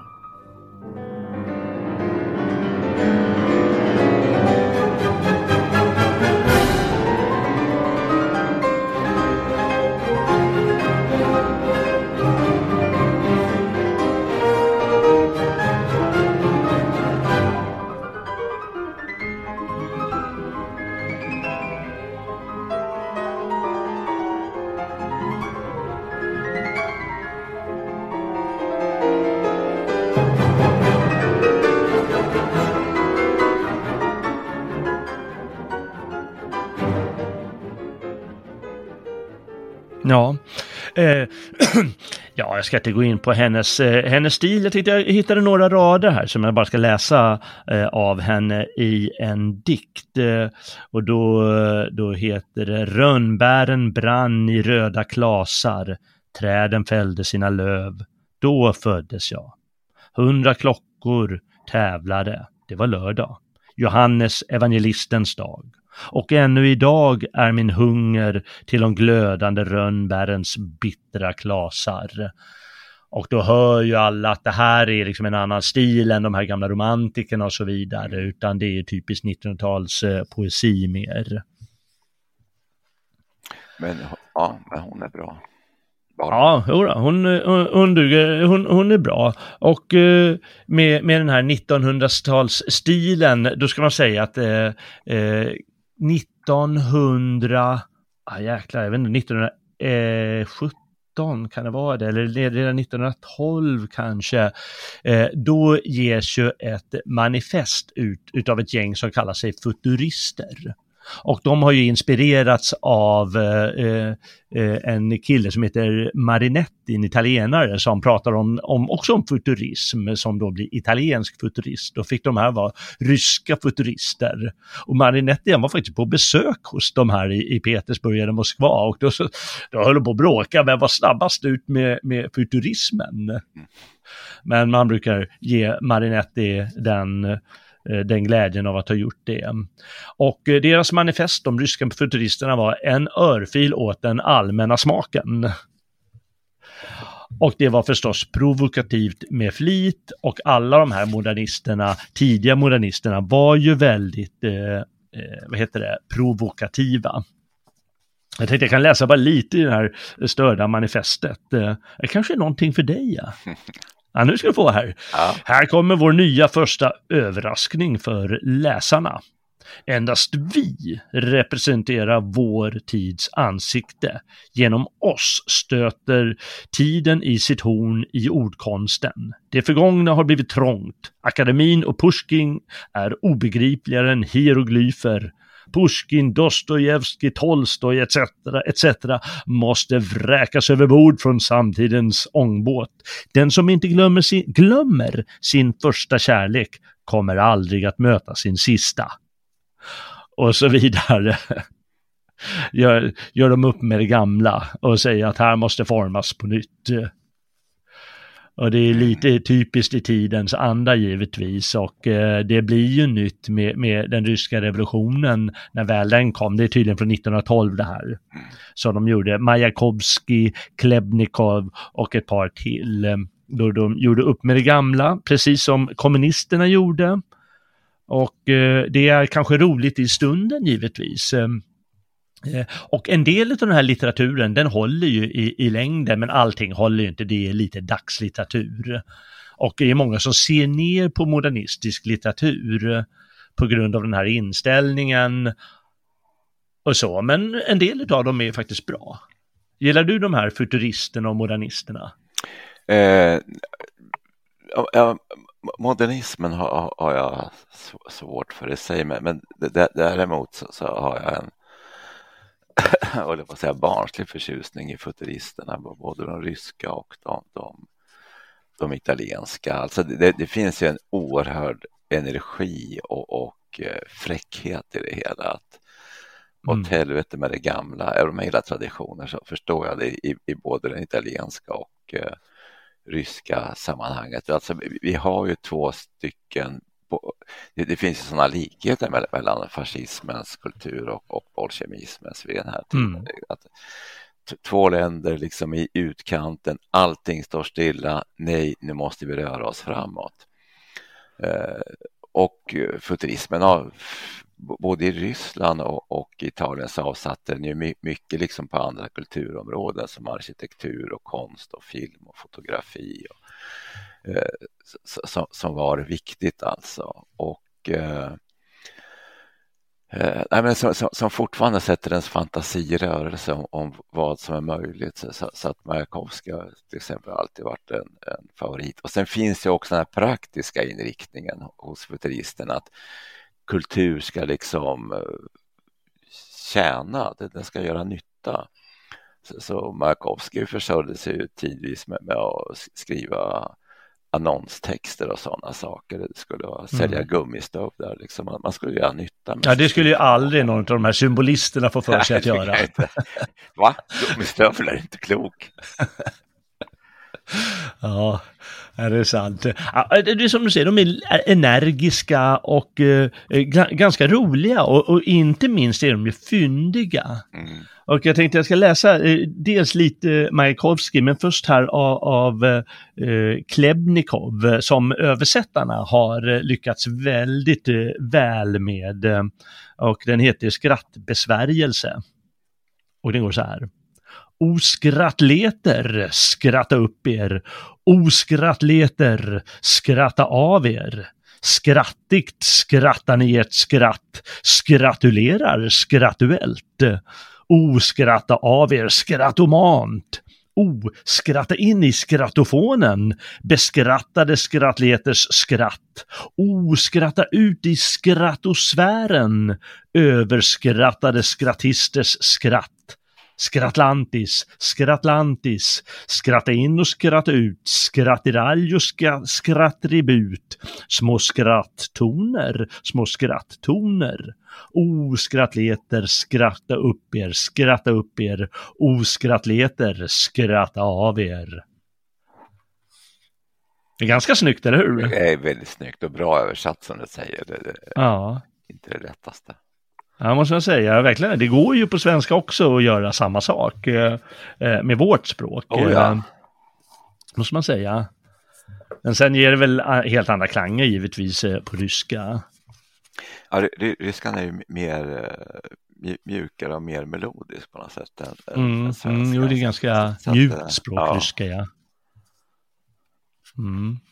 Men Majakovskij då, han är ju mest känd av alla de här, och han var ju en särskild tur, jag menar han var ju så här två meter lång eh, eller något sånt, huvudet högre ja. Än alla andra, stor, kraftig kropp eh, och eh, tog för sig liksom av världen, eller vad man ska kalla det för. hela tiden, ja ah, men jag gör det här. Och det märks ju i hans poesi också. Till exempel, men skulle ni kunna? Eh, jag stänker färger ur ett glas, över vardagens gråa karta. Oceanens sneda käft jag visar i en fiskgelé. Jag har läst nya läppars röst i bläckplåtsfiskens blanka fjäll. Men ni, skulle ni kunna spela en nocturn på stuprörsflöjt? Mm. Och man kan ju tycka att ah, men det är ju bara en massa knäppa bilder, men det är liksom verkligen, det är fångande bilder. Och han ger ju verkligen färg åt tillvaron när han gör det där. Sen behöver man inte tycka att det är vackert. Mm. Får man avgöra själv? Ja, det får man avgöra själv. Ja. Men det är ändå fräsigt på något sätt. Jag tar bara ett par strofer till ur ett par andra, ur ett par andra dikter. Ja. Här. Gatan föll in som syfilitikernas näsor. Flodens sinnlighet flöt ut i saliv. Parken hade slitit av sig sina vita underkläder och vältrade sig i juni, glad och liderlig. Ja, men det är ändå snyggt, alltså, måste jag verkligen säga. Parken har slitit av sig sina underkläder. Ja, nej, men det, det, det, som jag säger, det, det är så oerhört levande bilder och, och det är en lycklig lekfullhet där som, som mm. ger energi. De, han och hans polare, de gjorde ju som man har, vissa poeter har gjort i återkommande tider, inte alla men ibland. Romantikerna gjorde ju det också. Werther, Goethes Werther, han har ju på sig gul väst till exempel, för att det är så, det ser man på en gång, de här kläderna. Och han hade, de hade också på sig speciella kläder då, särskilt gult, för det sticker alltid ut på något sätt tydligen. Och han har ju skrivit en, en dikt om si, si, si klä, hur han eh, klär sig också. Och då säger han, ett par svarta byxor ska jag sy mig av sammeten i min röst. En gul blus av tre alnar solnedgång. Som en snobb och Don Juan ska jag glida förstrött längs världens Nevski, detta vräkiga stråk. Och det är huvudgatan i Sankt Petersburg då. Och sen fortsätter dikten. Men, ja, men det, det, är alltså, det är ändå påhittigt och eh, när det är välgjort så, så är det snyggt alltså. Ja, och, och, men, men det kräver ju mycket. Eh, mm. det, det är få som kommer undan med det utan att det låter fånigt. Men eh, Majakovskij gör det. Och, och, eh, som, det viktiga är, som du sa, själva hans framtoning som person. Alltså, som även framgår i, i, i foton och sådär. Alltså att han är ju lite större än livet själv. Alltså. Han, han tar för sig. Det är inte mm. alla som kan bära upp så här. Nej, nej, verkligen inte. Den här typen av poesi. Ja, han klarar det. Och eh, vi kan ju, vi kan ju tillägga att eh, den här sortens poesi som de skapar, eh, det finns ju även i övriga Europa. Och sen har ju ryssarna sin stil på det hela givetvis och sin inställning. Men liksom, vi pratar om de här italienska eh, futuristerna och det finns så här så kallade dadaisterna i Frankrike och Schweiz och Tyskland eh, och surrealister som har en liknande inställning. Så det är inget enskilt ryskt fenomen utan de är återigen en del av kultursammanhanget som finns i övriga Europa. Men där, där, där, där blir de ryska och italienska futuristerna eh, både bättre och intressanta där, därför att de ingår i ett, i ett sammanhang som, eh, som ändå rör sig framåt, även om de mm. till slut kom på kant med, med, med detta. Allt det där som mm. rörde sig framåt. Med, med dadaister och surrealister och andra modernistiska riktningar. De, de, de, de är ju bara nedrivande. De, de, de är ju bara mot allt mm. det gamla. Mm. Medan ryska och italienska futurister eh, vill framåt. No. Och bygga upp någonting. Mm. Ja. Jo, det är synd att de rycktes med, att de följde inte alltid Lenin och Stalin på läppen, de här herrarna. Ja, det var en sån här, det, det var ju en, en det förklarar mycket av utvecklingen som kommer sen. Man, man såg ju litteraturen som, som Och så att futuristerna går in i en fälla. De, de ser litteraturen som användbar, vi ska delta i det här uppbygget. Mm. Men de som bestämmer har ju precis samma syn. Litteraturen ska vara användbar. Men gör bedömningen att ah, men det här, alltså, vi har hundrafemtio miljoner bönder som ska med på båten. Eh, och de kommer inte fatta det här. Vad, vad Majakovskij, vi behöver liksom... Majakovskij direkt dikt går inte hem liksom i Omsks utkanter. Det behövs någonting annat. Mm. Eh, och då, då stryps futurismen och man, man stampar fram andra typer av författare. Ja, precis. Och de har ju en del, de har ju då ett antal stora prosaförfattare på nittonhundratalet. Jag har skrivit upp några av de mest kända. Andrei Belys bok Petersburg. Den är ju återigen en, med det här absurda inslaget nästan. Att, vad står det här? Jag läser på baksidan. En bomb tickar i en sardinburk. En röd domino sprider skräck på da- gatorna. En staty av Peter den store stiger nattetid ner från sin sockel. Och själva staden uppstår ur skuggorna, tar mänsklig gestalt. Eh, eh, det är inte så rakt igenom, men det är lite den känslan som finns i boken. Att det här Petersburg år, det är nog på nittonhundratiotalet. Eh, eller det ska vara lite tidigare, att det får liv på ett särskilt sätt. Ja, och, och samtidigt, och samtidigt så, så är det ju, ser man ju kopplingen tillbaka till, till eh, folklig berättarkonst och eh, legender. Alltså, det är samma sak mm. där. Det, det är ingenting konstigt om, om, om en staty får liv i en gammal rysk legend och börjar röra på sig och vandra på gatorna på nätterna eller... I, i, i folklig berättarkonst upplöses ju ofta eh, de här gränserna mellan, mellan vad vi kan ta på och vad vi inte kan ta på. Och, mm. och på något sätt så, så ibland knyter ju liksom modernistiska författare tillbaka till, och Be- Bely gör det på ett eh, väldigt bra läsvärt sätt. Mm. Och en som excellerar i det där är förstås eh, Bulgakov. Eller mm. Bulgakov säger man kanske. Ah, nu tappar jag förnamnet. Mikhail. Mikhail. Och han är också ukrainare, va?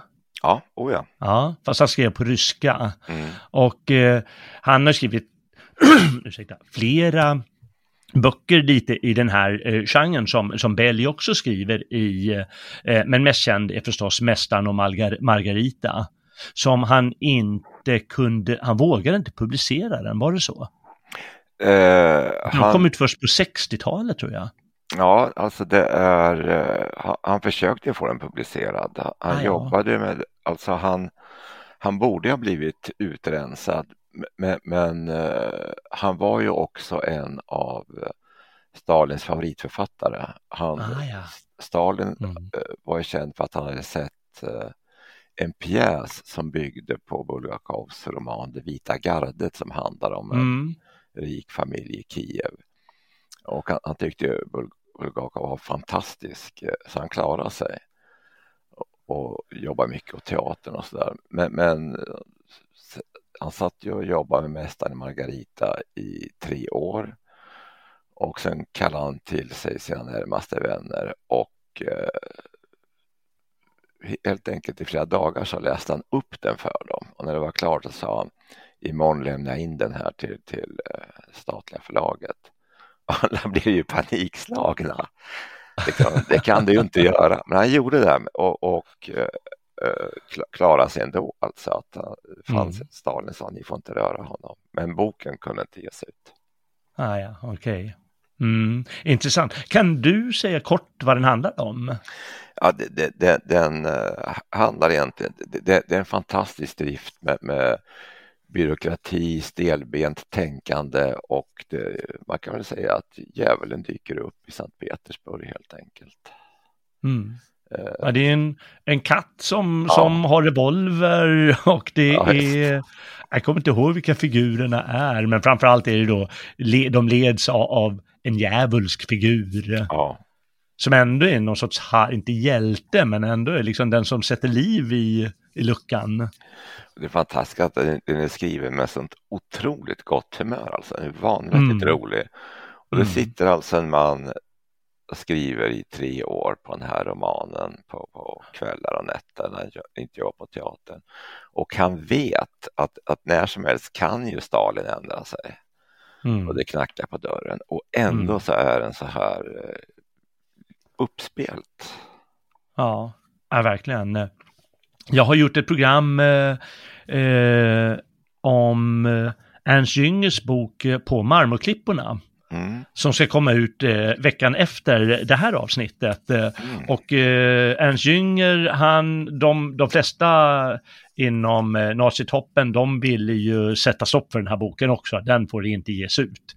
För det var ju en uppen, det, det fanns ju uppenbart en nazikritik i den. Men Hitler, han sa, ah, men han är orörbar. Mm. Ernst Jünger, så den, ska, den ges ut. Ja. Men Bulgakov, han, han klarade sig ganska bra, en Jünger i, i, i livet. Men han levde väl inget bra liv sen Nabokov?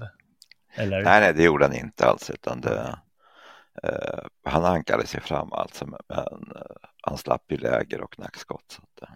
mm, ja, han slapp det i alla fall. Men han levde inte när boken väl kom ut på nittonhundrasextiotalet. Nej, det, det gjorde han inte. Nej, men det blev ju en väldigt stor klassiker då i alla fall. Återigen i den här eh, ryska stilen där det magiska kan ta plats i verkligheten och där eh, den här burleska humor finns och den här driften. Eh, inte alla ryskar som klarar av det, men det är några som är, mm. excellerar i det där. Och, och Nabokov är en av dem. Och en väldigt läsvärd eh, Mästaren och Margarita. Det kan vi väl båda två oh, ja. rekommendera. Mm. För att bara kort ta några andra författare som gör sig kända. Gorkij, tror du nämnde Gorkij tidigare, mm. det var ju Stalins stora favoritförfattare. Oh ja, nej, men det är det, det var, även, även om han var Stalin-kritisk, det sägs ju att Stalin lät förgifta Gorkij för att han var, började bli lite för, klaga lite för mycket på ordningen.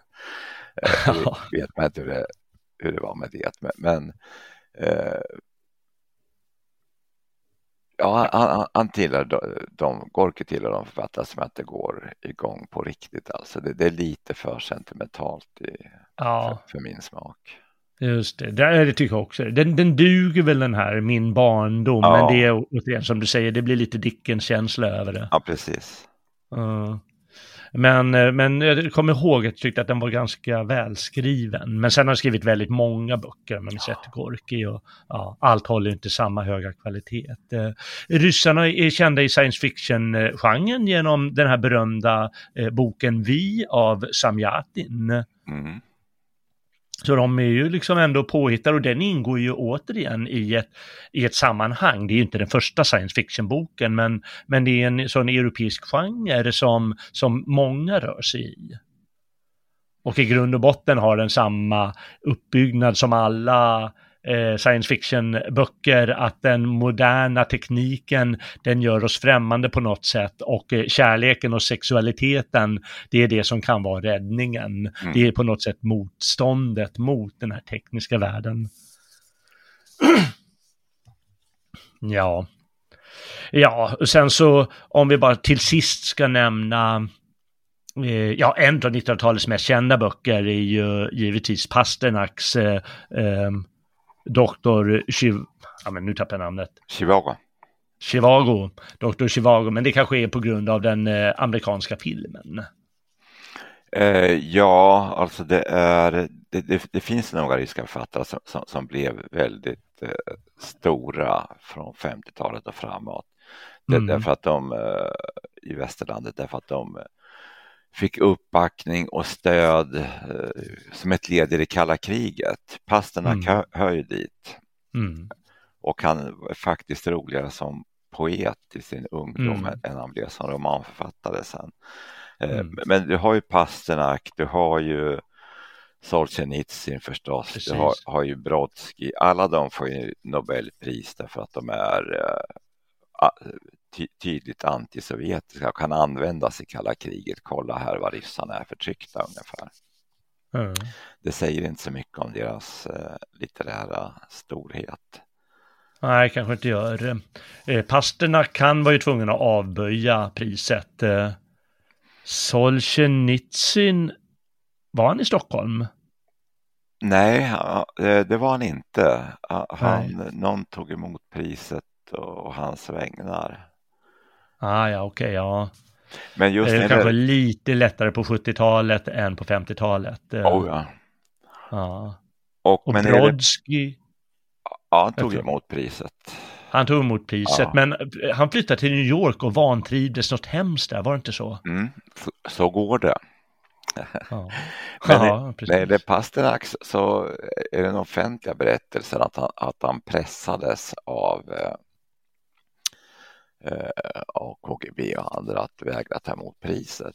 Ja. Eh, det är nu inte alldeles givet, alltså, därför att man får inte glömma bort att det finns en stark, även bland oppositionella ryska författare eh, så har det funnits en väldigt stark eh, strömning av att eh, vi, eh, även om inte vi tycker om regimen, så det här håller vi mellan oss ryssar.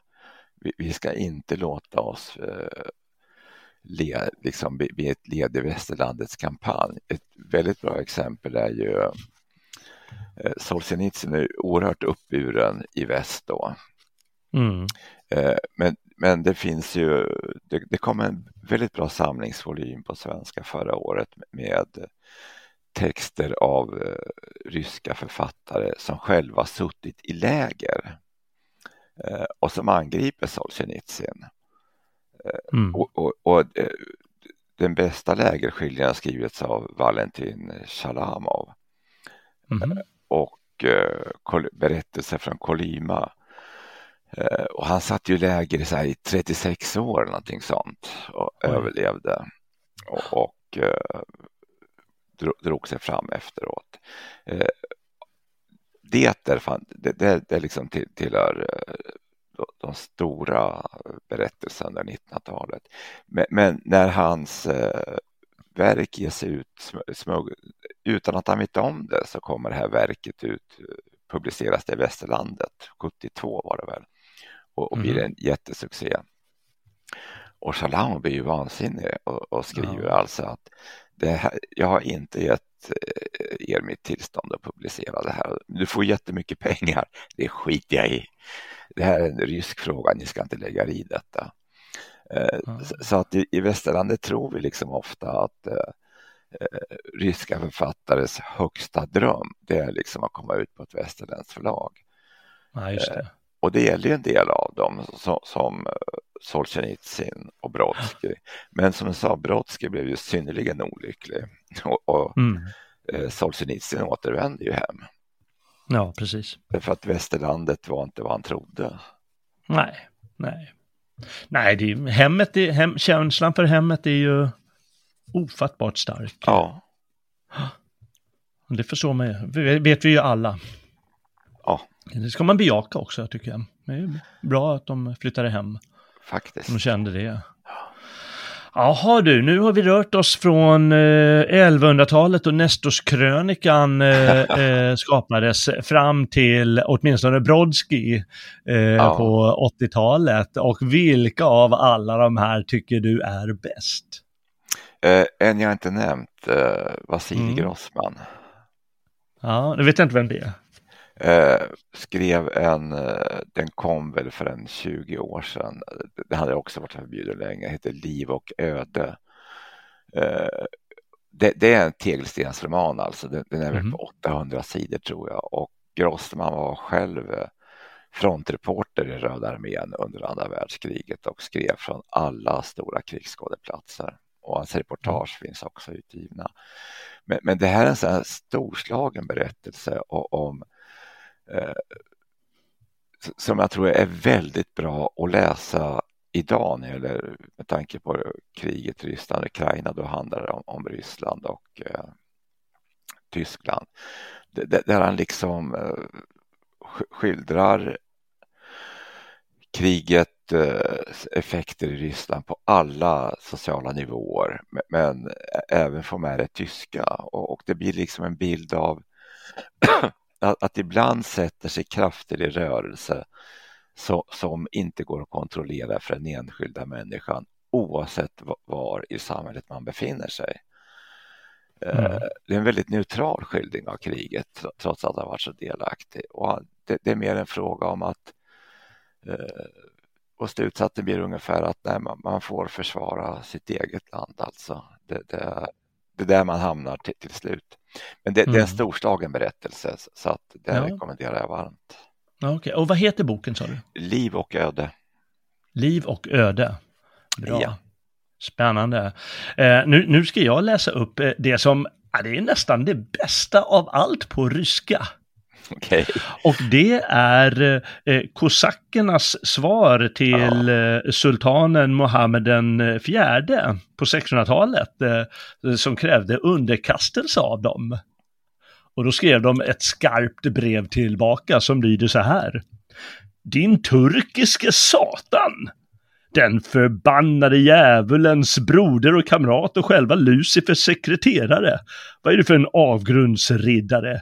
Hin onde spyr ut vad din härs lukar. Du är inte värd att ha kristna folk under dig. Din här fruktar vi icke. Till lands och sjöss ska vi slåss med dig. Din babyloniske köksmästare, makedoniske tunnbindare, jerusalemska bryggare, alexandrinske getaboxtjuv, stora och lilla Egyptens svinaherde, armeniska galt, tatariska bagge, Kamenats slaktardräng, Pololiens missdådare, själva djävulens ättling, all världens tokstolle, svintryne och hästrumpa, rödhåriga hunda, hynda, odöptas, odöpta skalle, måtte hin onde taga dig.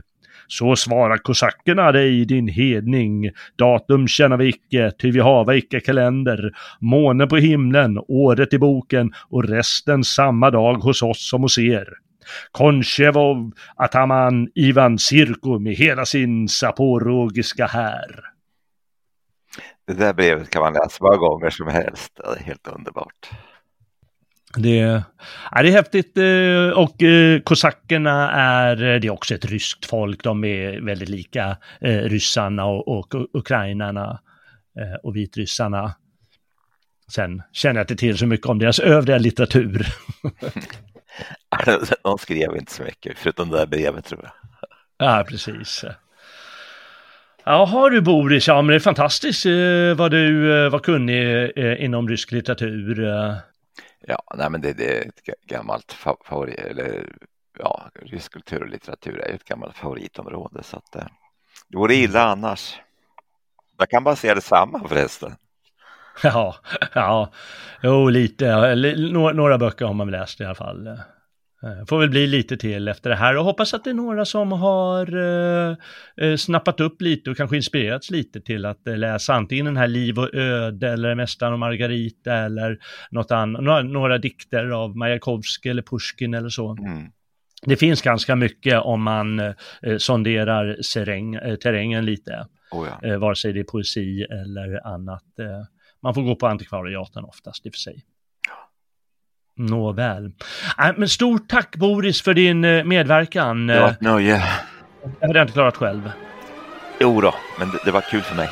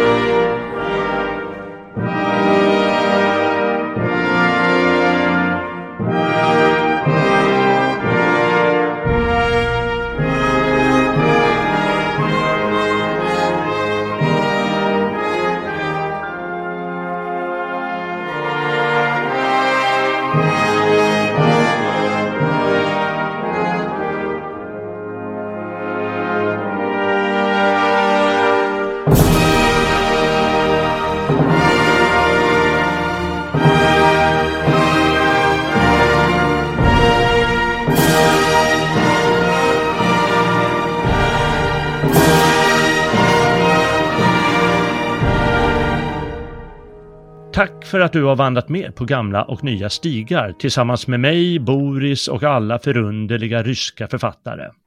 Det här avsnittet blev hastigt inkastat för att förespråka lite balans i den hets som förekommer i både media och bland vanliga men- människor. I slutändan innebär det en olycklig splittring mellan oss kaukasier. Nästa vecka återgår vi till det vanliga schemat. Då blir det ett samtal om Ernst Jüngers roman På marmorklipporna med mig och Lennart Svensson. Vill du kommentera dagens eller tidigare avsnitt på gamla och nya stigar eller kanske önska teman som vi bör ta upp är du välkommen att skicka ett mejl till jalle at svegot punkt se J-A-L-L-E at svegot punkt se. Vet du förresten att man kan lyssna på alla tidigare avsnitt av På gamla och nya stigar liksom övriga podcasts på Svegot?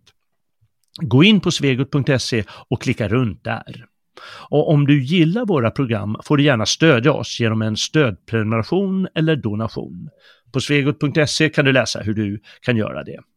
Det är frivilligt, men stödprenumeranter erhåller särskilda bonuspoddar.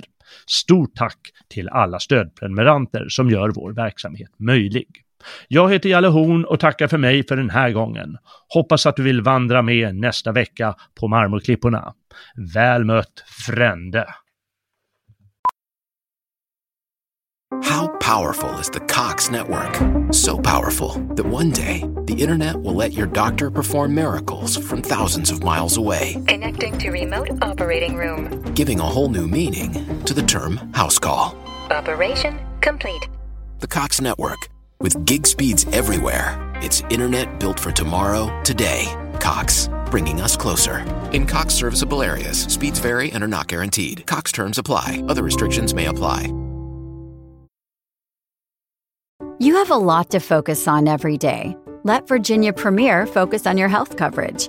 Our health plan is only focused on Virginia, so we can connect you with quality health care and local resources. Our added benefits give you more value on top of your medical and drug coverage from Virginia Medicaid. See our benefits at virginia premier dot com slash Medicaid and have your whole family with the same health plan. Virginia Premier, focused on Virginia, focused on you.